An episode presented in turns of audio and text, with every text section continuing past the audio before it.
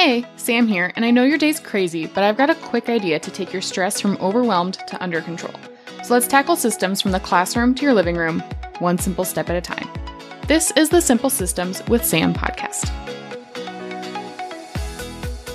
Welcome to our final episode in the spring cleaning series, where we are taking and implementing simple systems, not to like actually clean and dust and wipe down your house but to clean up the things around you in a way that you've implemented a simple system so you don't have to clean as much later.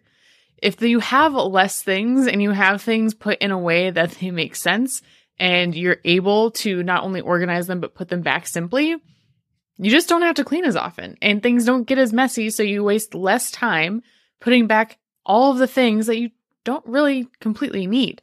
So we talked a lot about trying to lessen all of the items around your spaces, whether it's at home, in your classroom, even on your phone, going through and decluttering apps, different files that you have saved there. But now we're getting to the last part. And I feel like this should be really dramatic. we're at the end, dun dun dun. Here's some super big surprise. I don't think you're going to be that surprised, but I'm going to assume that you probably didn't think of it as being as important as it is. So today, for the spring cleaning series, we're ending on the letter N. And N is for naming. That's right. We're going to spend today talking about names, which again doesn't sound that important, but it's completely vital to making sure that you have things that stick in the system that are assigned to the right people. Once you give something a name, it's so powerful, not only for people and for the world around us, but just for keeping things going back where they should. So let's talk about five different ways that you can use naming to simplify your systems this spring. Okay, the first thing, the most obvious, name the location that things are going in. We've spent all of this time decluttering, donating, organizing, putting things in spaces, arranging them so that they make sense for us and other people. But, fun fact, people are going to put things where they want to put things, unless you make it so blaringly obvious that they can put it back on their own. So we are going to name. That's right, get out your trusty label maker and put a label on it. Make sure that everybody knows exactly where things go. And beyond just putting a name on it, especially if you have little kids, include a picture, include some clip art, make it so simple. and what's great with this is that you can change and move these labels around, but it's still going to do the same thing. So if you had a spot for, let's say, pens in your junk drawer, because we all have an overflow of pens in the junk drawer. Well, when you have a container that's labeled and that container gets overflowing, you know that they're supposed to fit in that container. And so you need to get rid of some. And it's already starting to limit what you can do and what overflow you allow yourself. But let's say you had a spot for plates and cups. And now all of a sudden your toddler needs some bigger plates and cups. So you need more space to add an extra set of all of those things into your cabinets. Well, you're going to have to shift some things around. A label can be taken off and a label can be put somewhere new. It's just going to be an identifier for people to help you out. And if there's one thing I want to make sure that you get out of all of this, it's that you don't have to do anything alone. But making it super easy for other people makes it easier for you in the long run. And this is really easy to do with labels. Around your house, you know where things should go. It even doesn't have to be like a black and white label. I use wet erase markers to go ahead and draw on like my pantry containers or for my kids' toy containers around the house. Anything I can use a wet erase marker for that wipes off with water. So it's not permanent, but it does help everybody identify where things should go. That is super easy. But then also at school, I've been slowly implementing this throughout the year. But as we set up labs and as I organize cabinets, I take a picture. You print that picture off and you show visually what a space should look like. This is also probably something that I need to start doing in my home for my kids. Once they feel like they've organized something, we'll take a picture of it. That way they know what it should look like when I ask them to put their laundry away or when I ask them to clean their room. If they have a set standard proof, a named this is what it should look like, then they are able to clean it up and put it back to the place that it was before. Number two is you are going to name your systems. you are going to look at all of the systems that you already implement into your day, eh, systems that you want to implement into your day and into your regular schedule, and you are going to give them a name.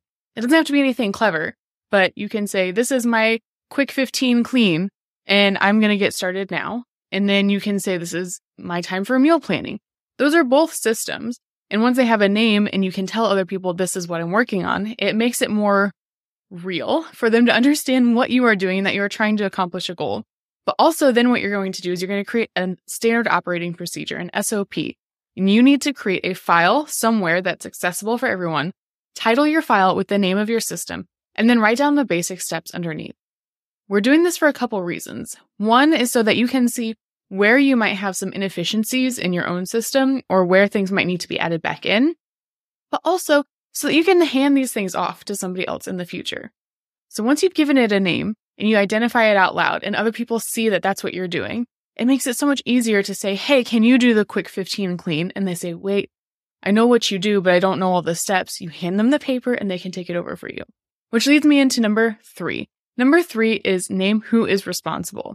So you have who is doing it, what they're doing it, and when they need to do it. Give them a name and a time and a place. If you need somebody else to help you do grocery shopping, you say, here is our regular list that I buy from. I need you to do that and then pick these things up from the store. You can name somebody else in charge. You're handing that task off to them. And this is something that feels harder to do at school for some reason, especially in the secondary area. I know that you have classroom jobs all over elementary and it works so well, but it feels overwhelming when you have seven or eight classes coming in every single day and trying to manage who's actually taking charge and who will actually do the work. But we need to do that. We need to put people in charge of helping us keep things cleaned up or hand out papers or being a go to person that somebody can ask if they have a question and you're already busy. We can name who is helping with all of these different things and we can rotate those responsibilities. It doesn't have to stay one person's for forever. This is a little tricky at home sometimes because somebody might have an activity, somebody might have something that's going on, or even in school, you have people who are absent all of the time, right? Well, you need to have backups trained on all of it too, but that's where your SOP comes in handy. You already have a list, you already have steps, and taking the time to do that is still going to reduce the things off of your plate later on. I will say that sometimes it takes a little extra practice and a little bit of preparation to fully hand things off. For instance, my four and six year old are currently in charge of putting their own laundry away. And while they're doing it successfully, it is taking about 45 minutes, a couple different breaks in between, and also a little bit of fighting as they turn clothes right side out. So, is there a balance between training and letting them take over? Yes. But it's so worth it. As long as you're willing to train somebody and let them feel like they have the confidence to execute in the future, you can hand those systems off to other people. All right, number four, you're going to name your goals. And again, like with systems, we're not trying to put a fancy, cutesy little name on it, unless that's something that you think is really going to be motivating to you. But you need to name them out loud or write them down on a daily basis. Because until you do that, it's just a thought. It's just a passing, fleeting thing. And you are the only person that ever thought of it. Nobody else knows that that is what's going on in your head. But if you say out loud, hey, I need to go do my workout because my goal is to hit this many miles by August 24th. Then you have clearly stated what the goal is and you're able to give yourself a reason as to why you're moving in a new direction. You need it to be something that you can measurable so you, you need it to be something that's measurable so that you can accomplish it. But just by naming it out loud or on paper every single day, it's going to keep it in the forefront of your mind and help you achieve that goal faster. And you might say to yourself, what does that have to do with spring cleaning? But remember, we're here organizing our systems, and a lot of our systems resonate around achieving goals that we want to have accomplished. That goes into then number five.